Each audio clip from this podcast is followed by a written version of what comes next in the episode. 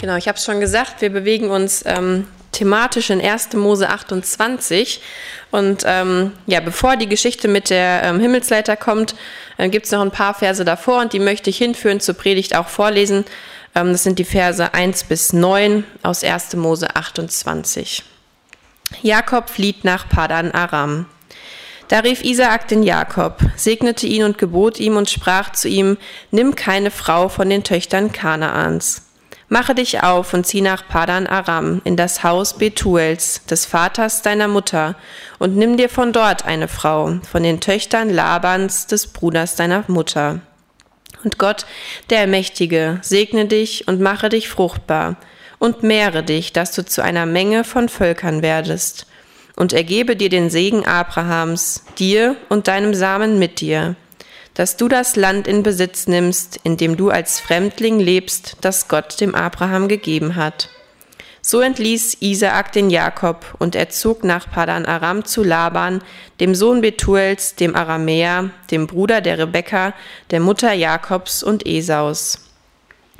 Als nun Esau sah, dass Isaak den Jakob gesegnet und ihn nach Padan Aram entlassen hatte, damit er sich von dort eine Frau hole, und dass er, als er ihn segnete, ihm gebot und sprach, du sollst keine Frau von den Töchtern Kanaans nehmen, und dass Jakob seinem Vater und seiner Mutter gehorsam war und nach Padan Aram zog, als Esau auch sah, sah, dass Isaak, sein Vater, die Töchter Kanaans nicht gerne sah, da ging Esau hin zu Ismael und nahm zu seinen Frauen noch Mahal Mahalata als Frau hinzu, die Tochter Ismaels, des Sohnes Abrahams, die Schwester Nebajots.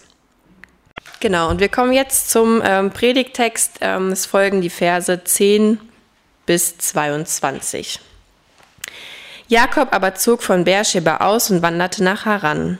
Und er kam an einen Ort, wo er über Nacht blieb, denn die Sonne war untergegangen. Und er nahm von den Steinen jenes Orts und legte sie unter sein Haupt und legte sich an dem Ort schlafen. Und er hatte einen Traum. Und siehe, eine Leiter war auf die Erde gestellt, die reichte mit der Spitze bis an den Himmel. Und siehe, auf ihr stiegen die Engel Gottes auf und nieder.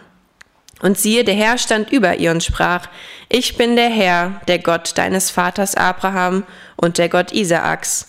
Das Land, auf dem du liegst, will ich dir und deinem Samen geben. Und dein Same soll werden wie der Staub der Erde, und nach Westen, Osten, Norden und Süden sollst du dich ausbreiten. Und in dir und deinem Samen sollen gesegnet werden alle Geschlechter der Erde. Und siehe, ich bin mit dir, und ich will dich behüten überall, wo du hinziehst, und dich wieder in dieses Land bringen denn ich will dich nicht verlassen, bis ich vollbracht habe, was ich dir zugesagt habe. Als nun Jakob von seinem Schlaf erwachte, sprach er, Wahrlich, der Herr ist an diesem Ort, und ich wusste es nicht. Und er fürchtete sich und sprach, Wie furchtgebietend ist diese Stätte. Hier ist nichts anderes als das Haus Gottes, und dies ist die Pforte des Himmels. Und Jakob stand am Morgen früh auf und nahm den Stein, den er unter sein Haupt gelegt hatte, und richtete ihn auf zu einem Gedenkstein und goss Öl auf seine Spitze. Und er gab diesem Ort den Namen Bethel. Zuvor aber hieß die Stadt Luz. Und Jakob legte ein Gelübde ab und sprach, wenn Gott mit mir sein und mich behüten wird auf dem Weg, den ich gehe, und mir Brot zu essen geben wird und Kleider anzuziehen, und mich wieder mit Frieden heim, mit Frieden heim zu meinem Vater bringt, so soll der Herr mein Gott sein und dieser Stein, den ich als Gedenkstein aufgerichtet habe, soll ein Haus Gottes werden. Und von allem, was du mir gibst, will ich dir gewisslich den Zehnten geben. Wir wollen jetzt auf die Predigt hören. Ähm, genau.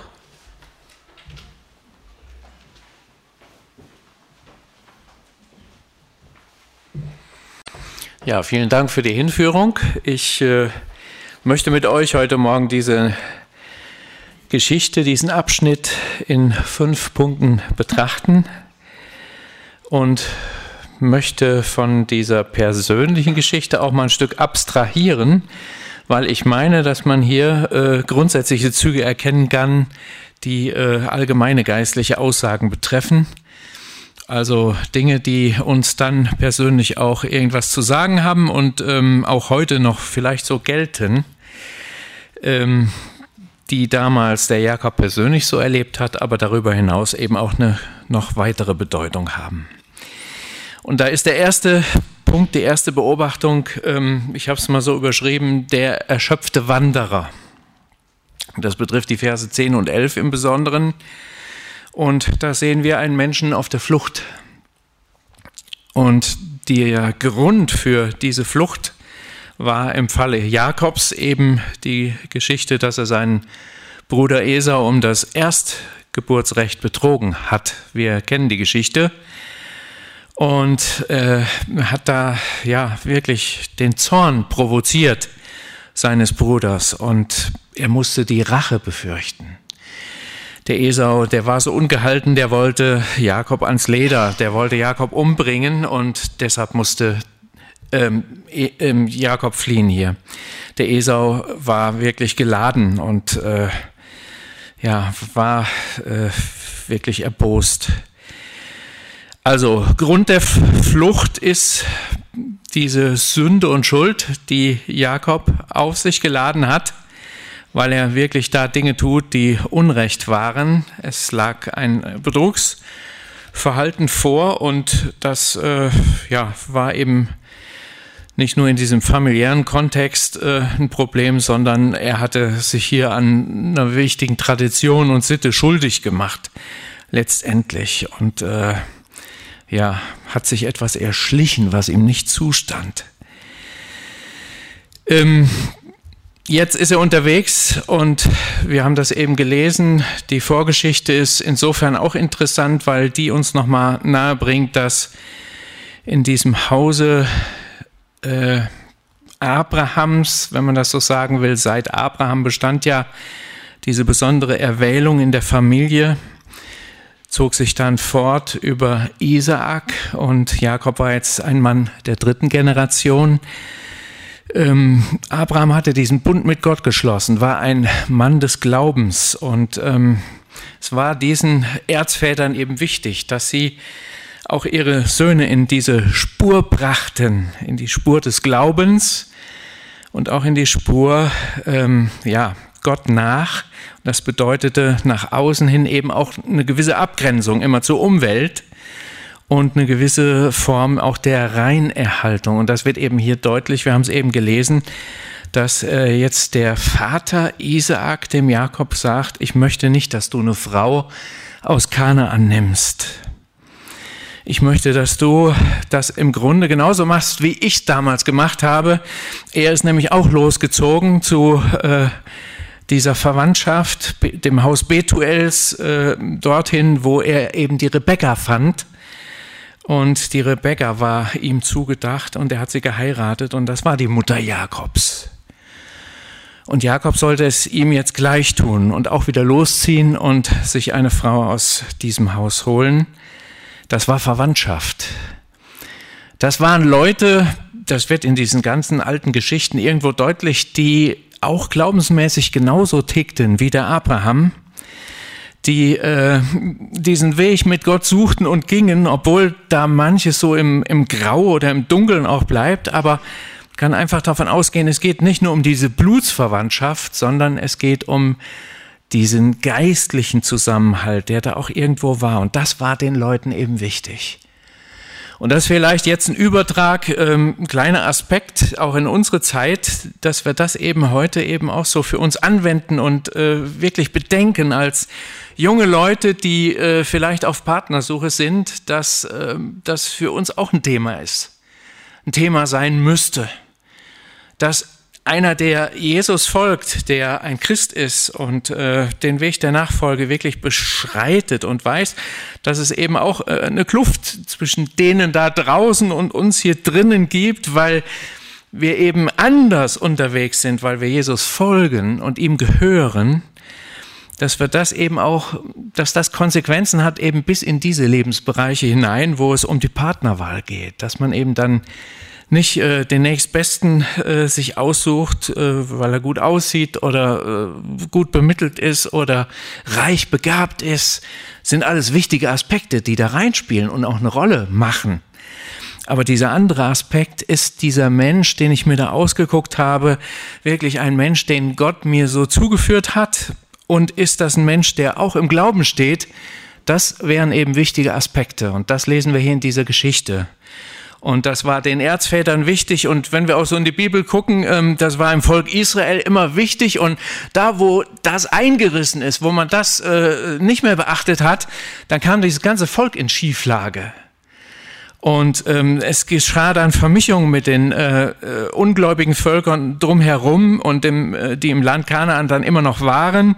Und das führte dazu, dass durch diese Beziehungen die Herzen der Israeliten abgezogen wurden vom lebendigen Gott und äh, ja zum Heidentum gebracht wurden. Und diese Gefahr besteht eben, und das ist der Grund auch, warum die Bibel ein Stück weit davor warnt, dass wir solche Wege beschreiten.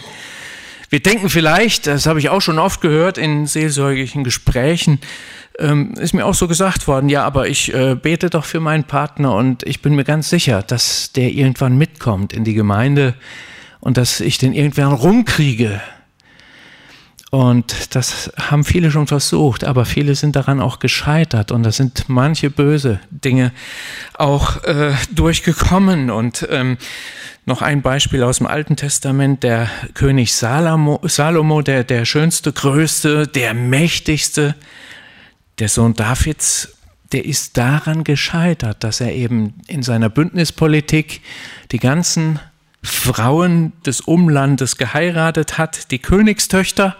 Das war nicht Verliebtheit, sondern in erster Linie äh, politisches Kalkül, Bündnispolitik. Aber er hatte dann tausend Frauen. Und in der Bibel wird das dann so beschrieben, dass diese Frauen das Herz von Yahweh abkehrten und er dadurch in falsche Wege geriet und in die Stricke des Teufels und dass das zum Schaden für das ganze Volk wurde. Dieser Aspekt nur am Rande erwähnt und jetzt der erschöpfte Wanderer. Und ich sehe hier eben auch, ähm, wenn ich das mal auf eine andere Basis stelle, etwas verallgemeinere, dann wirklich in diesem Jakob ein Bild für die Menschheit, für die Menschen, so wie sie heute unterwegs sind, wie sie heute leben. Menschen, die irgendwo auf der Flucht sind, weil Schuld und Sünde sie dazu gebracht hat.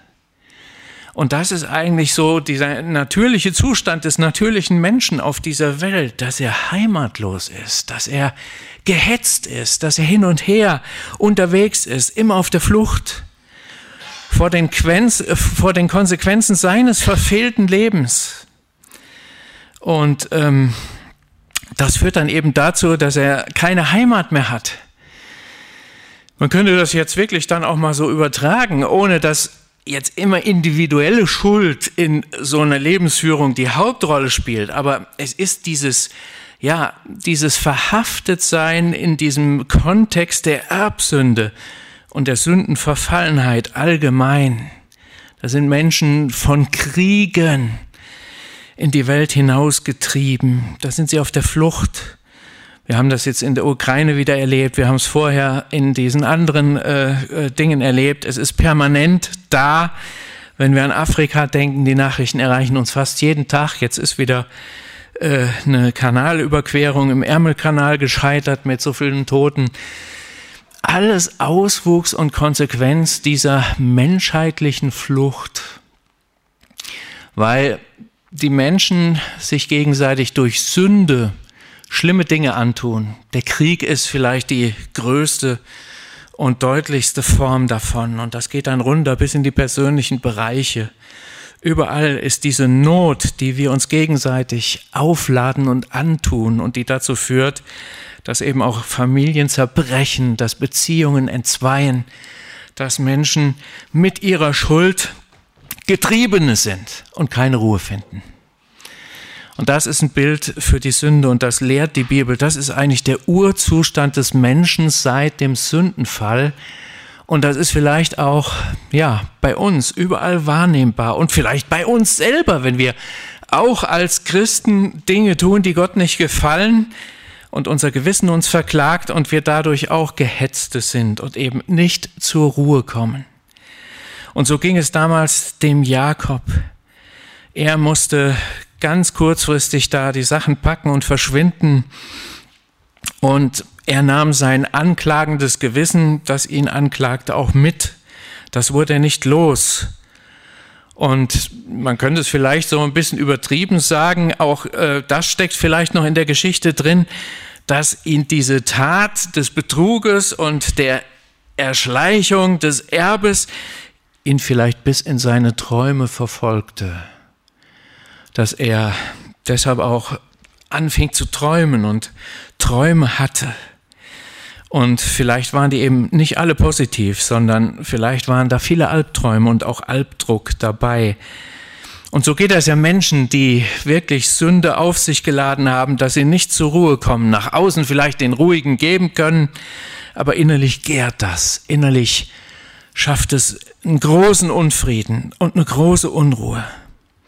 Und die Bibel spricht dann davon, dass durch die Versöhnung, die wir in Jesus haben, durch die Vergebung, die er uns schenkt unter dem Kreuz, durch das, was wir auch im Abendmahl vor Augen gehalten bekommen, dass wir schmecken und sehen dürfen, dass das verbunden ist mit einem ganz großen Frieden in unserem Gewissen.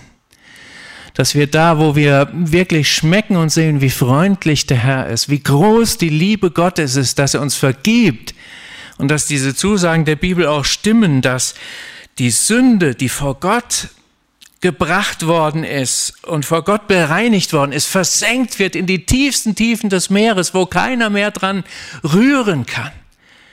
Und wenn wir das verinnerlichen, wenn wir das bedenken, wenn wir das meditieren, wenn wir uns das im Wort wieder zusprechen lassen, dann zieht Friede in unsere Herzen ein. Und das ist das ganz große Geschenk, das Gott dir und mir macht, dass wir einen Ort wissen, wo wir hinkommen können, wo Gnade für uns ist. Das Kreuz. Und dann redet der Hebräerbrief noch davon, dass im Himmel ein Gnadenthron aufgerichtet ist, wo wir mit unseren Gebeten immer offenes Gehör finden, wo wir immer hinkommen können. Gott ist immer nur ein Gebet weit entfernt nur die Hände falten und mit ihm reden, das Herz ausschütten, mit dem ganzen Unfrieden, mit dem ganzen Gehetztsein, Geplagtsein, was die Welt uns hier immer wieder bereitet, ob wir es jetzt im Fernsehen einfach nur wahrnehmen als Zuschauer oder wo wir selber durch müssen und es erleben. Wir leiden alle irgendwo an dieser Welt und an den Zuständen, die hier herrschen. Und die sind durch die Sünde und die Schuld geprägt. Und das, was wir tun, das führt dazu, dass das ein permanenter Zustand ist. Aber Jesus hat durch sein Kommen, durch sein Leiden und Sterben diesen Kreislauf, dieses Verhängnis, diese Schräglage durchbrochen und hat etwas ganz anderes dagegen gesetzt. Seine Versöhnung, seine Gerechtigkeit, seinen Frieden. Und das ist die Botschaft des Evangeliums, die wir auch in dieser Geschichte hier sehen. Aber in diesem ersten Punkt, der erschöpfte Wanderer, da finden wir eben den Menschen in seinem natürlichen Zustand, den Jakob in dem Ergebnis seines Tuns. Und da hat er noch keinen Frieden. Da ist er ganz fürchterlich geplagt. Und das geht ja jetzt hier in dem Bild auch noch weiter. Er legt sich dann in fremdem Land, da wo er noch nie war, wo er sich nicht auskennt, wo er keine Heimat hat, auf den Boden findet noch nicht mal irgendwo eine bequeme Stelle, auf der er liegen kann. Kein Moos, das da wächst. Das ist Wüste, das ist steiniges Land.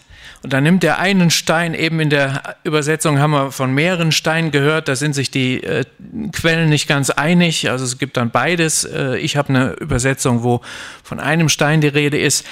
Ähm, den nimmt er dann und bettet da sein gebeuteltes Haupt drauf.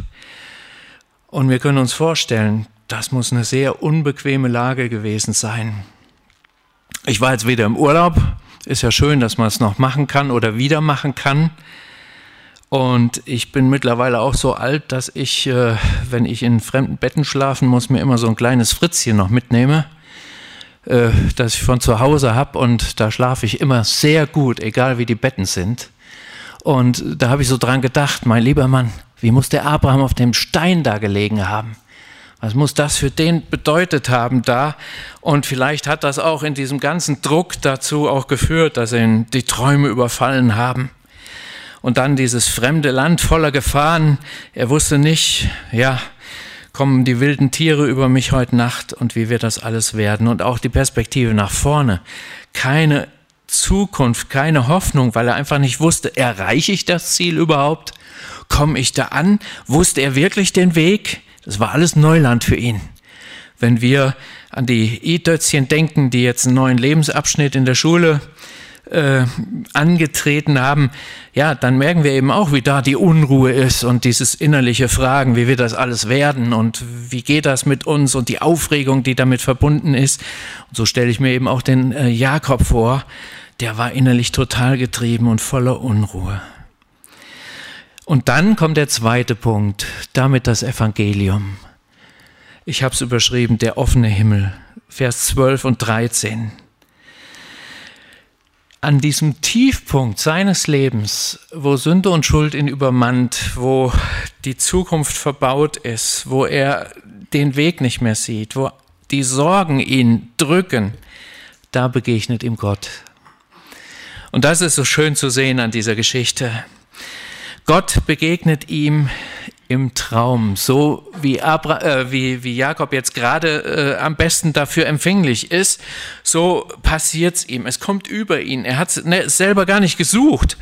Er hat selber gar nicht äh, sich danach ausgestreckt. Und das ist eben das Schöne, dass wir es auch im Leben jetzt verallgemeinernd immer wieder sehen können, dass Gott oft überraschend in die Notsituation auch unseres oder überhaupt des menschlichen Lebens einbricht, kommt und sich dann auch Kanäle und Wege sucht, wie er das am besten individuell für denjenigen, der davon betroffen ist, auch macht. Und ich denke, das kann man wirklich auch so verallgemeinernd sagen, Gott möchte, dass keiner verloren geht. Gott ist wirklich interessiert an jedem Menschen und an jedem Schicksal. Wir haben die Losung dieses Jahr, du bist ein Gott, der mich sieht. Das hat eben auch die Hager in der Wüste erfahren, auch an so einem Todpunkt ihres Lebens, da wo nichts mehr ging. Da war Gott auf einmal da und hat sie getröstet und hat ihr den Weg gezeigt, ist ihr insofern begegnet, dass sie Frieden fand. Und ähm, so können wir das auch sagen, äh, möchte Gott im Grunde auch für jeden Menschen ein Stück weit so in Erscheinung treten und da sein. Das macht er auf tausend Arten und Weisen. Das ist bei keinem gleich. Aber wir haben die Zusage in der Schrift, Gott will, dass allen Menschen geholfen werde, eben in ihrer Not, in ihrer Gehetztheit, in ihrem Unfrieden, in ihrer Verlorenheit, der Sünde, der Schuld und unter den Bedingungen dieses ja, bösen Lebens, das die Welt uns hier bietet. Wir suchen immer das Gute, das Paradies. Wir finden aber das böse Leben vor. Und da haben wir die Verheißung, dass Gott da helfen möchte. Und im Hiob, im Buch Hiob, da steht mal in einer Rede ähm, drin, dass Gott zwei, dreimal im Leben eines jeden Menschen irgendwo in Erscheinung tritt und die Menschen diese Chance haben, die Stimme auch wahrzunehmen, ob laut und deutlich, ob im Traum wie hier oder durch irgendwelche Begegnungen, durch irgendwelches Lesen, das sei dahingestellt, ist bei jedem anders, aber Gott ist da ganz rührselig und tätig. Und das ist unser Trost, dass wir dieses Evangelium haben, dass Gott den Menschen hinterherläuft und manchmal merken wir das oder haben es vielleicht auch in unserem Leben schon erfahren. Und das sind Momente, da werden wir ganz klein, da werden wir ganz beschämt. Und da erahnen wir etwas von dieser riesigen Liebe Gottes, die Sünder sucht, die Verlorene sucht, bis sie sie gefunden hat. Und das war eben jetzt hier ein Stück weit bei unserem Jakob auch so. Er sieht den geöffneten Himmel. Und da ist noch ein Aspekt ganz wichtig. Das, was hier beschrieben wird, zeigt jetzt das Umgekehrte von dem, was wir in den Religionen vorfinden.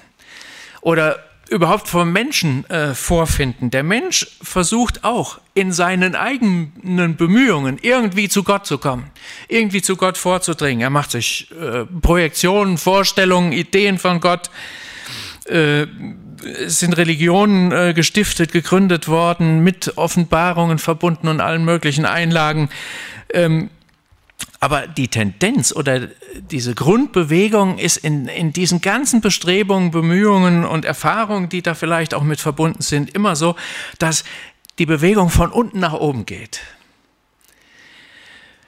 Und die Bibel macht deutlich, dass das irgendwo nicht so funktioniert, dass der Mensch damit bei Gott ankommt. Ein Beispiel im Alten Testament, auch nicht äh, ganz unbedeutend für unsere Geschichte hier, ist 1. Mose 12, die Geschichte vom Turmbau zu Babel. Da hat die Menschheit zum ersten Mal versucht, aus Gründen äh, zusammenzubleiben, die Menschheit zusammenzuhalten, aber eben auch ähm, in diesem religiösen Bestreben, sich dem Himmel zu nähern, diesen Turm gebaut, von unten nach oben. Und die Bibel macht jetzt deutlich, das, was uns rettet, das, was uns hilft, geschieht eben immer in der Gegenbewegung, von oben nach unten.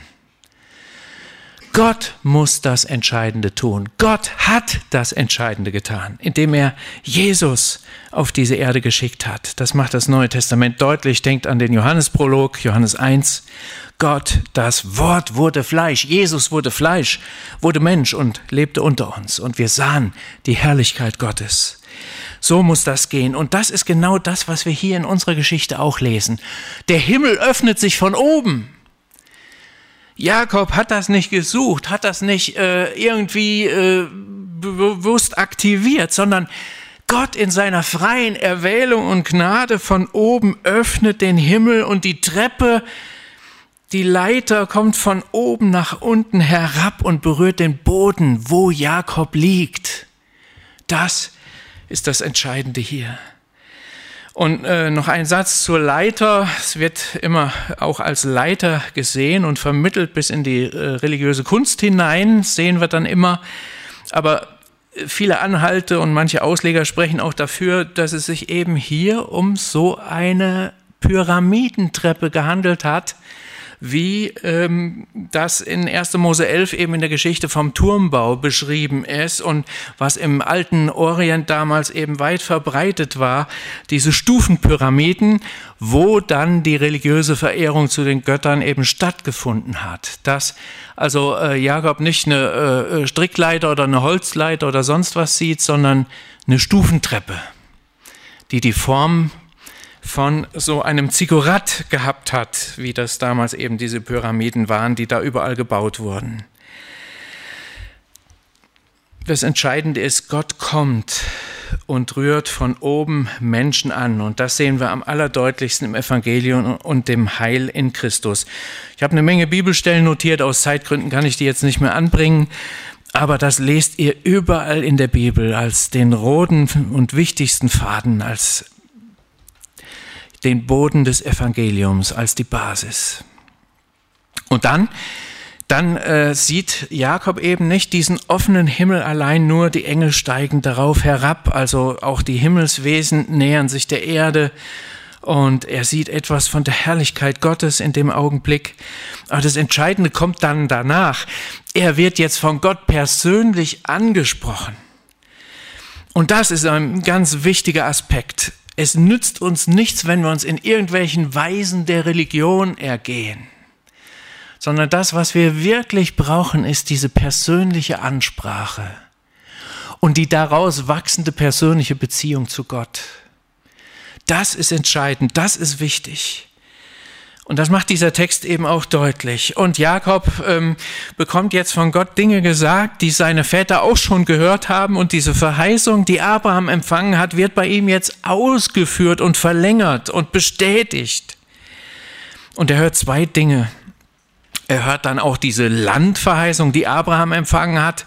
Schau dich um. Das Land, auf dem du hier liegst, ist für dich fremdes Gebiet. Das ist unbekanntes Land, aber das ist dein Land das will ich dir und deinen Nachkommen geben. Das gehört alles dir. Schau nach Osten, Westen, Süden, Norden, überall hin, alles, soweit sich das Land hier ausstreckt, alles deins. Und das ist eben diese Landverheißung, die Abraham gegeben ist, die Isaak gegeben wird, die Jakob hier gegeben wird und die dann weitergereicht wird.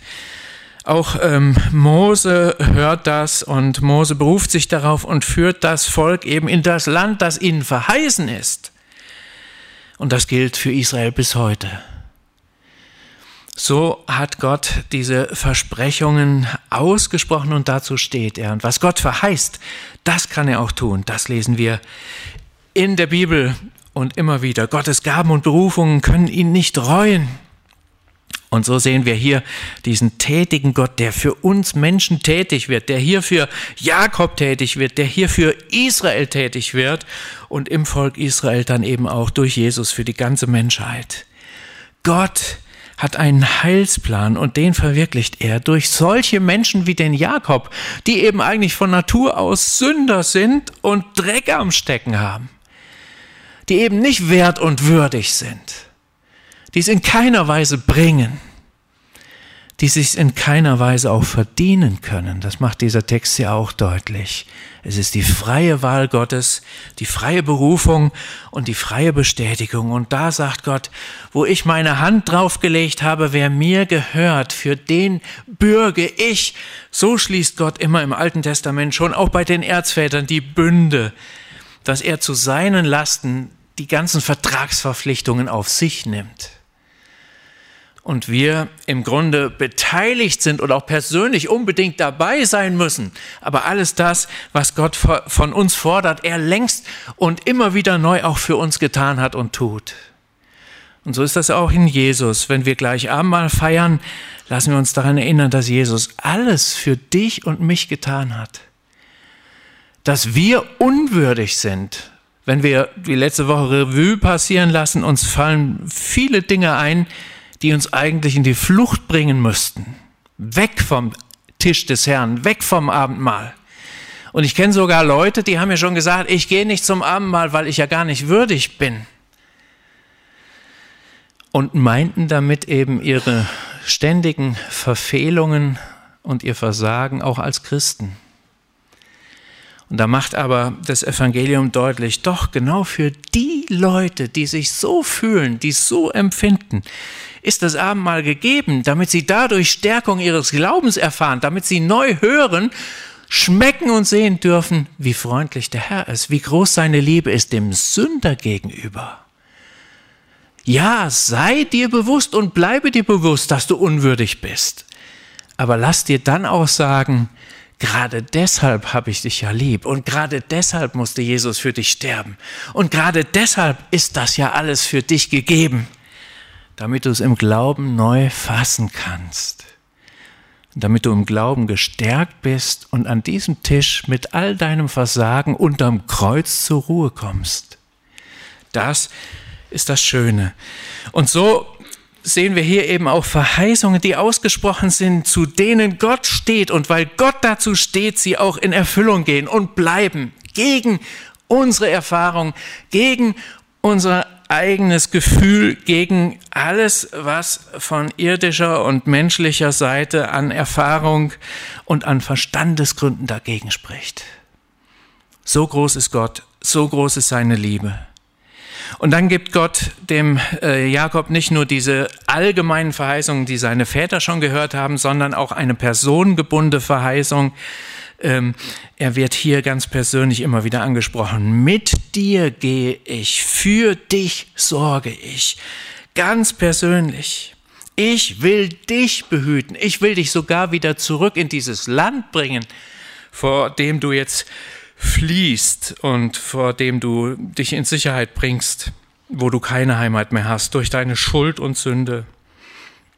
Und da sagt im übertragenen Sinn Gott dann auch für uns, dass er uns eben sagt, diese Erde mit all ihren Mechanismen, mit all ihren Lebensbedingungen, die ist verloren, die steht unter dem Fluch der Sünde und des Sündenfalls, die geht unter. Und es ist ein Irrsinn, wenn Christen meinen, sie müssten diese alte Welt irgendwie retten, in der Weise, dass sie da wer weiß, welche Kapriolen schlagen. Was anderes ist die Bewahrung der Schöpfung und den Bebauungsauftrag. Den haben wir sicher. Aber das, was uns heute ganz oft vermittelt wird, ist eben, wir kriegen die Welt zu unseren Bedingungen, mit unseren Möglichkeiten gerettet.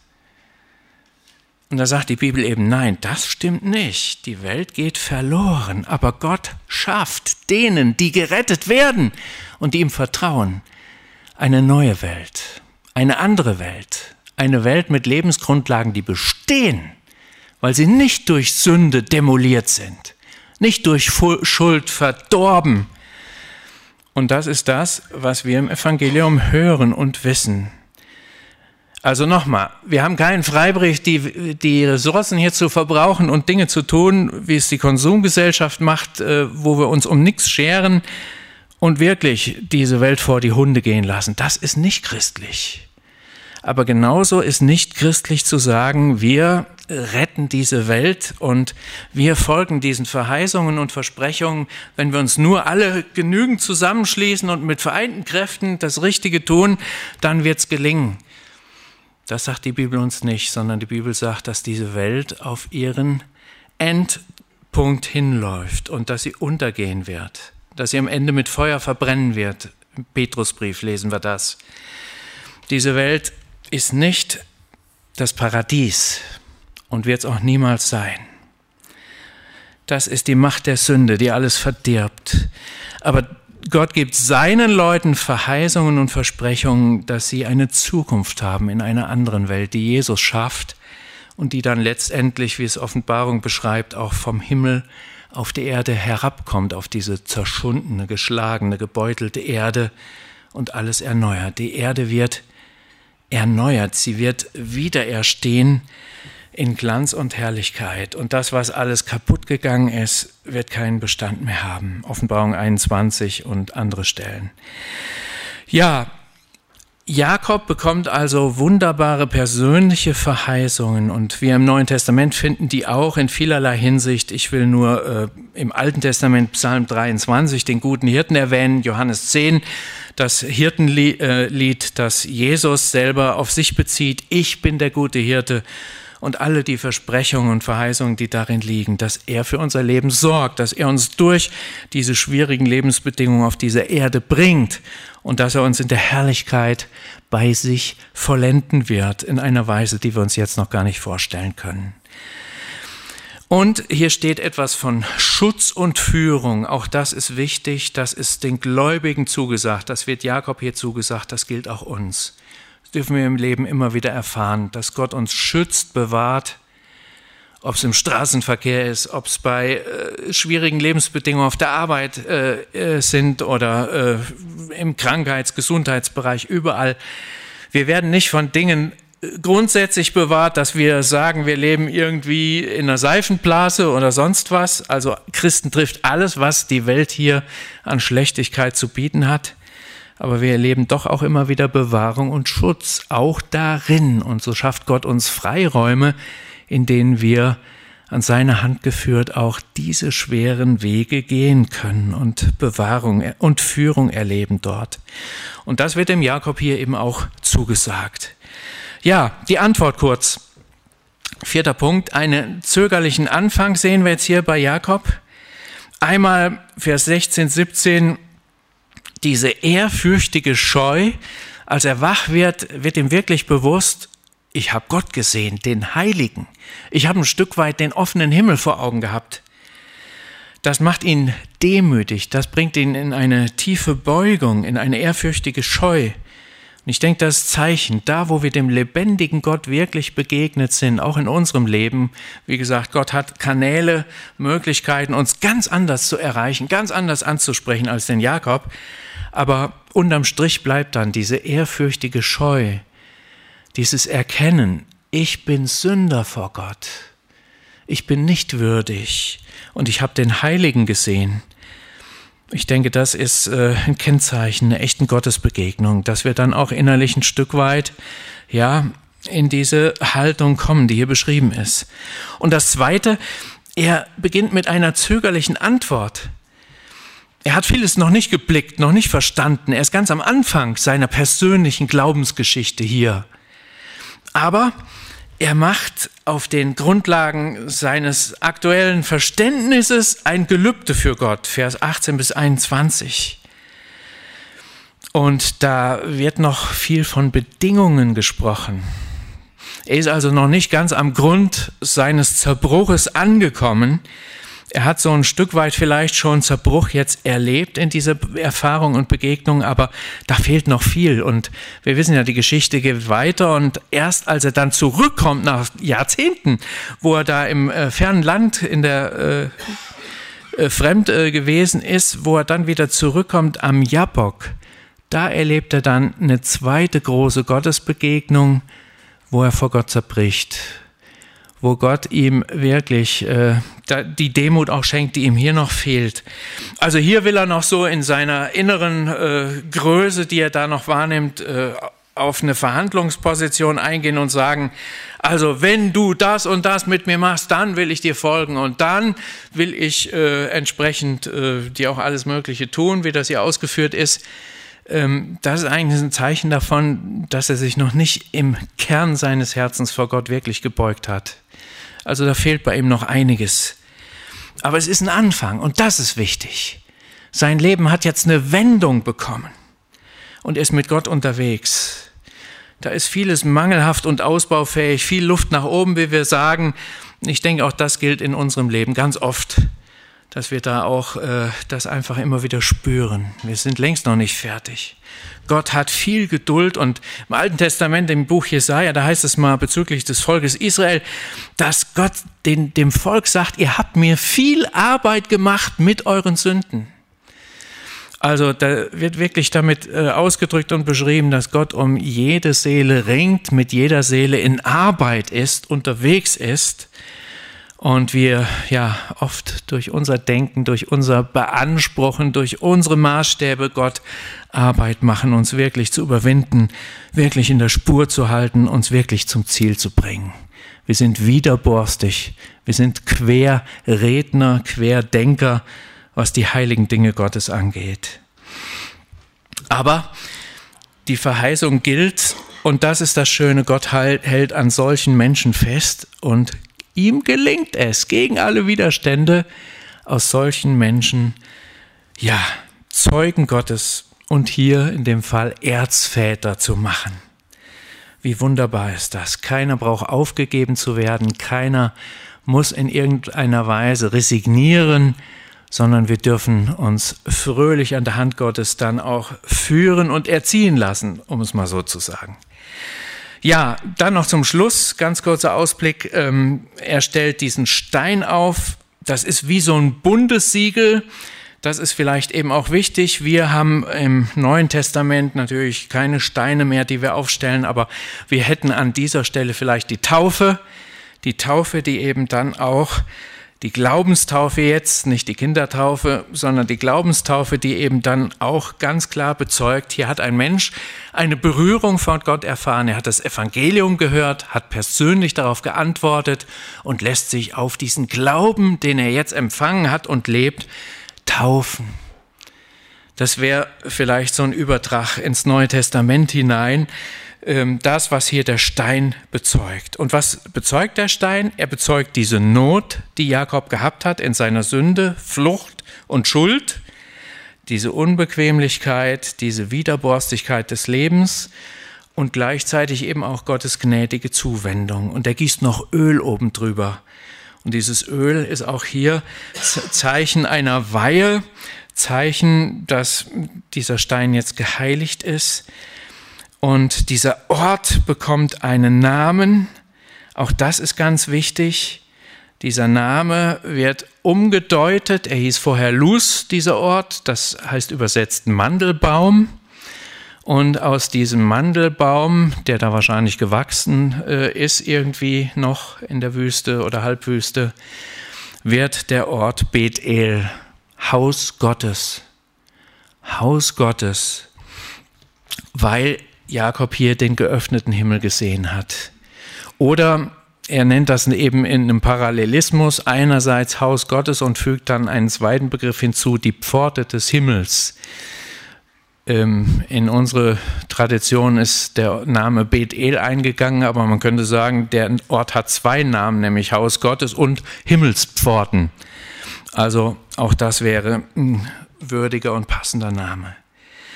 Ja, und das macht eben deutlich, diese Gottesbegegnung schafft das, was uns hilft, das, was uns äh, Frieden gibt, das, was uns in die Spur bringt, das, was uns rettet.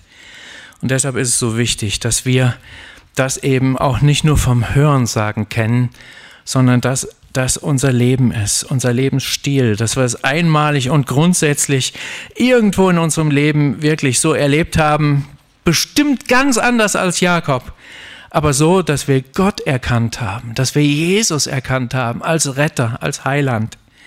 Und dass wir ihm geantwortet haben, vielleicht auch erst mit zögerlichen Dingen, mit unpassenden Dingen wie irgendwelchen Forderungen, die wir ihm gestellt haben, aber dass wir dann in der Spur bleiben und immer wieder auch neue Gotteserfahrungen, Gotteserlebnisse haben, die uns darin bestätigen und die uns einfach auch diese Wahrheit zeigen. Wir gehen ohne ihn verloren, aber mit ihm sind wir gehalten, geführt, bewahrt, gerettet und gesegnet.